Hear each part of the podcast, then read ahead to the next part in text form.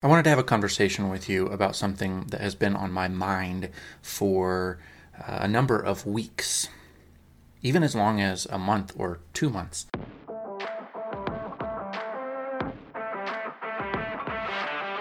Hey, I'm the Reluctant Book Marketer, and I've got just one question for you. Do you see your novel as a million dollar asset? Because if you don't, and you want to, you're in the right place.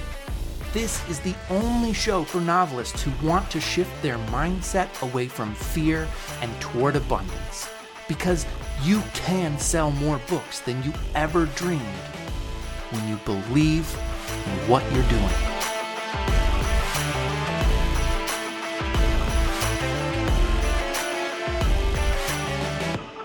You know how it feels sometimes when you're in the middle of something, like it's the only existence you've ever had? If uh, you break a toe, it feels like you've always had a broken toe. If you're sad, it feels like sadness has permeated your entire existence. And if you're happy, those times can feel just as permanent. Wherever we are, we always feel like that's the center. And I say all of that because, to me, I've had the feeling that I've just permanently been afflicted with a lot of settling. Well, let me tell you what I mean by settling. I've had so many conversations lately uh, with writers who I think are grappling with the challenges of taking their work, putting it out into the world, and not seeing enough readers pick that work up, engage with it, enjoy it, love it, share it around, review it, rate it, all of the things that we need as writers in order to make a really strong run with our books. And I've been I've been meeting these writers and talking with them and having these conversations about realistic expectations and the idea that we can have a big impact but on a limited number of people, and that that should be something that satisfies us.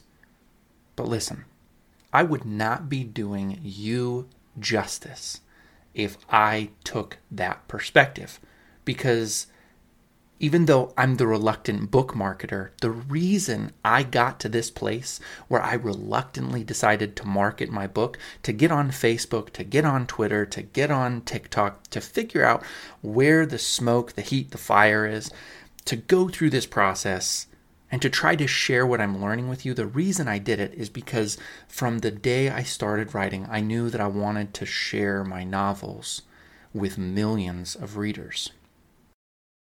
That is a huge goal, and one that I did not appreciate how challenging the process would be at the time.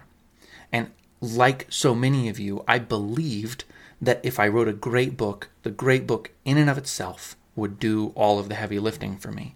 What I didn't realize is that there are books out there that maybe don't have the level of perfected, crafted prose that mine does.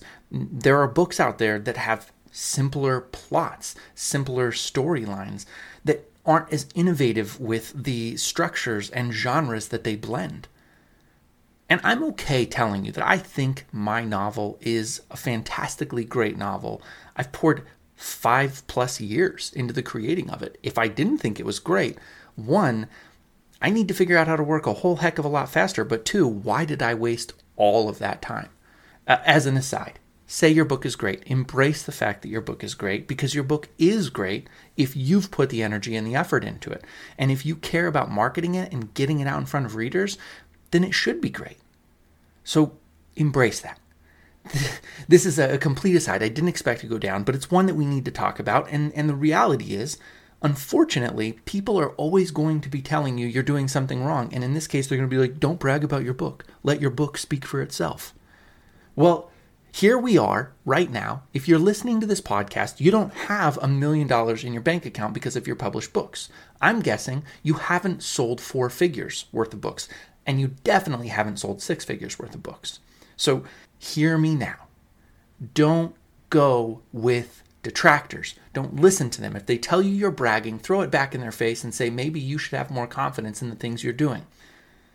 And if you don't like conflict, that's okay. I understand. I don't love conflict, but I just want us to have this spirit, this mindset that what we've created is good, because it's going to take more energy, more time, more smart work, more study to get you where you're going than you can expect today. If you think it's going to be hard work today, I'm here to tell you it's going to be long work. It's going to be smart work. It's going to be exhausting work. You are going to go through emotional peaks and valleys on this journey.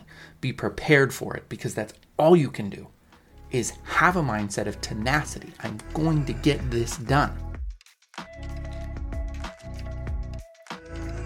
So, but I want to talk to you about settling, because settling is what happens to us when we've been going at something for a, a period of time and we're not seeing the kind of results that we had hoped.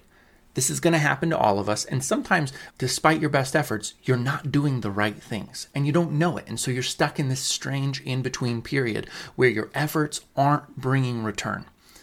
I'll share with you from my personal experience that a couple of things have happened recently for me where I'm not seeing the same kind of growth on Twitter. I've pulled back a lot. I'm not as frequently there interacting. Usually I'm all but done with Twitter by about five o'clock in the evening, and I've noticed a corresponding slowdown. Uh, my podcast has stayed fairly level. I had my first single-digit percentage growth month from July into August.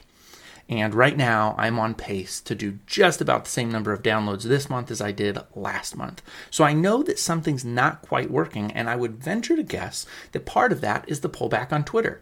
But I need to find new avenues to exponentially grow the podcast, because I can't continue to grow at a modest ten percent and make it where I need to go. And, and I know, don't zone out on me. I'm talking numbers, but I do track, and I, I advise you to track, because your mindset stays stronger when you track things. When you know where you are and where you're going, your mindset has an ability to hold tighter. But, and there's an easy point of failure here that if you are tracking and you're not moving where you want to move and you don't know the actions to take to get you back where you want to go or accelerate that process, then you are faced with an internal dilemma. And that internal dilemma is, should I settle for my lot? It's very easy if you've been in this environment for a matter of years to start saying, maybe the greats experience much more success because they're just doing better than I am. Maybe they have more of that it factor than I do. Maybe they have more access. I hear a word thrown around a ton right now, and there's truth to it, but there's also the mindset of a settler, and that is nepotism. Okay, if you don't know the word, it just means that family members or friends give advantage to other family members and friends over strangers who might merit it more. Nepotism happens every industry you can think of. Uh, when I got a promotion to management at my uh, sunglass trunk slamming job, that was nepotism. I had a friend in the company who trusted me, saw the work I was doing. And that doesn't mean I didn't do a great job, but it means that there were other people doing a great job too. And I got that extra little boost because of who I knew. I've admitted that before. I'm happy to admit it again. Nepotism has helped me in my life. I guarantee it's helped you in your life. But you're angry when somebody else gets it and not you, rather than thinking about, okay, who are the people that I need to befriend who then are going to give me an advantage? Yes, here we are. We're circling back on some of these same principles. When you think about people as being an advantage to your furthering, it can be really tempting to then feel nasty and crusty and gross about yourself because you're using other people for what they can get you. I'm going to say it's sufficient right now to understand that if you are not a nasty, gross, slimy kind of person who's looking to climb over the bodies of all your competitors to get to the top, it's okay to see and view people as beneficial to your further progress. One quick test that you can do to know if you're that nasty, slimy, gritty, grimy, gross, salesy person is to say, have you ever knowingly used your position to benefit somebody else in your life, in their journey? And if the answer to that question is yes, you're not nasty, slimy, gritty, gross. If you want to be more generous, by all means, please be more generous. There are some great podcasts out there that dive deep into developing a generous state of being. I think that we're doing that here. But our focus right now is to understand that people have the ability to help us get where we're going. And instead of being angry at all of those who are benefiting from nepotism, realize it's one path to get where you want to go and see if you're able to use it for your benefit.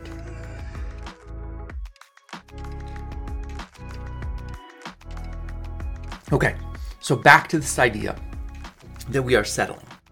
When you start to blame other situations in your life for your failure to arrive where you hoped to arrive but have not yet, you are on a path to settling for your current position.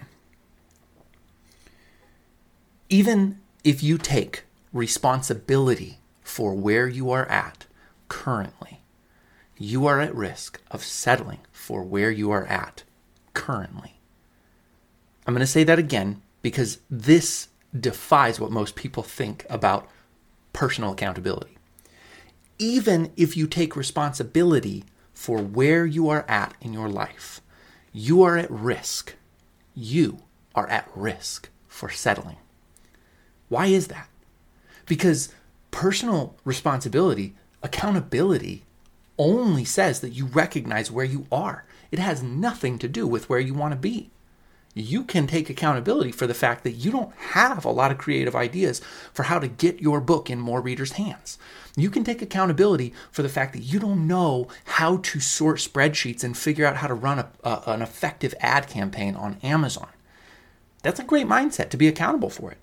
But without the active component of taking those shortcomings, who you really are, where you're really at, and turning them, if you can't actively make choices to change those things, you're still at risk of settling. And if you don't want to settle, you have to make an action plan. I know. I hate it too. I will never use the phrase five-year plan in a positive light, because I think it's stupid, it's hackish, it's hooey. We can't think five years into the future. But I would say, generally speaking, when your mind is focused on a destination, if you are honest, if you are sincere, if you are smart and thoughtful, you're going to progress toward that goal. There's no saying how quickly or slowly you will go, but you will progress in that direction. However, it is very easy to fall victim to the settling mindset, to settle for where you're at, to believe in yourself that you have arrived at the maximum of your abilities, and then to be angry that you couldn't get where you wanted to go, or to completely flip-flop what you always said you believed, to have outsized ambitions, and to just smash those and say, you know what, those ambitions, they were making me unhappy.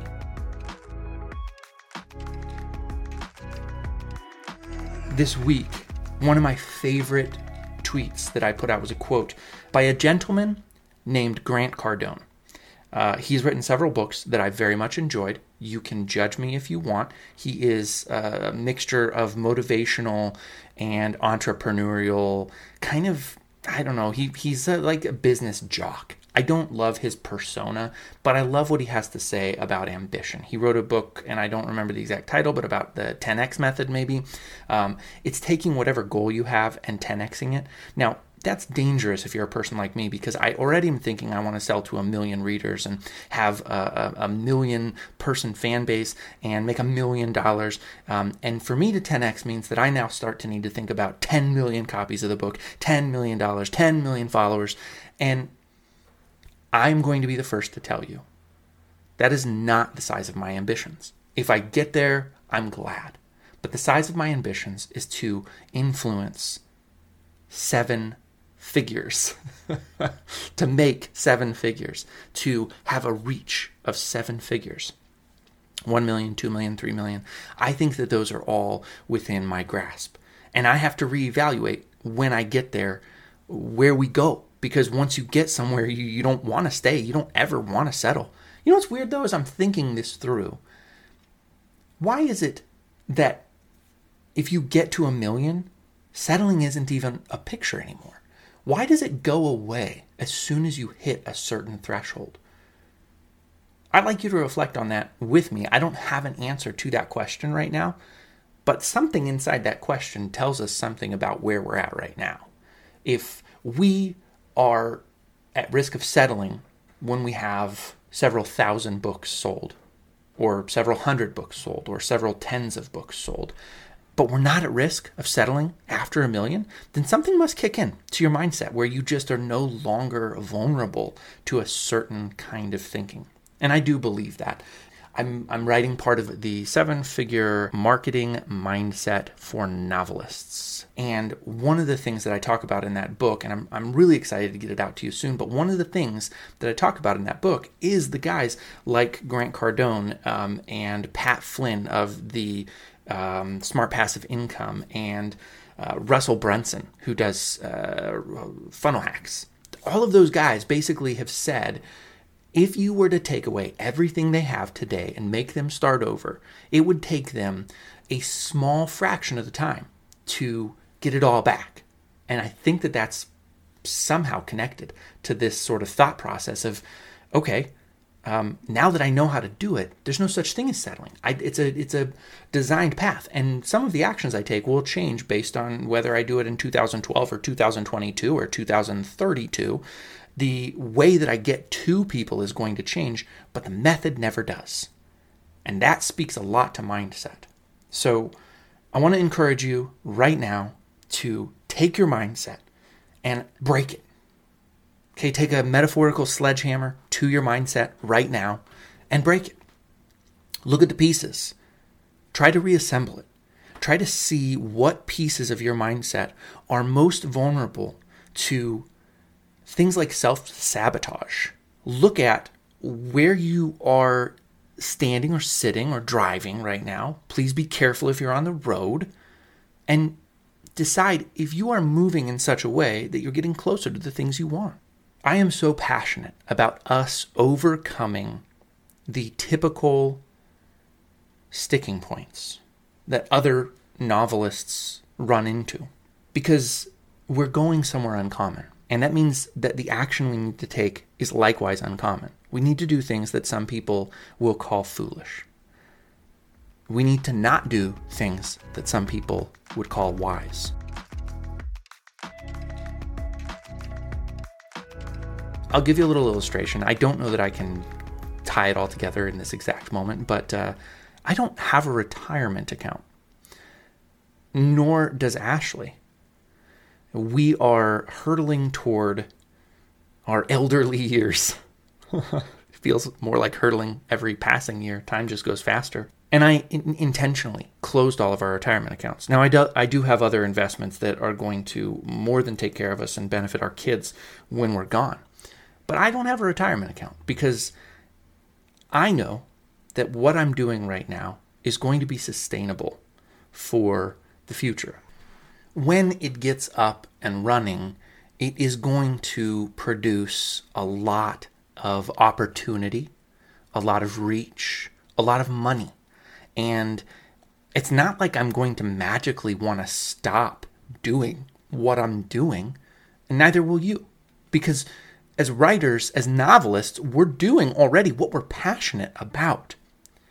And it takes such a sustained effort to reach our readers and to get in front of the people who need to hear from us, that we need all of our resources right now. We need them at this moment. And so it's considered unwise not to have a four oh one k. four oh one k is considered not wise to have a four oh one k. I'm sorry for every person who just feels like I mocked their accent, and I'm hoping I did such a bad job that nobody can be like, oh, he was trying to do that. Because honestly, I don't know what I was going for. Um, I just, anyway. Be unwise if you must. If you can do it all, if you can juggle it all, if you can have your four oh one k and eat your cake and your pie and, uh, you know, win a, a skeet shooting contest and go snowboarding, whatever. That's great, do it. But for me, and I, I, I suspect for most other novelists, there's going to have to be a degree of Um, the old cliched phrase, uh, burn all the bridges. Burn them all. Burn them to the ground. Force yourself to move forward.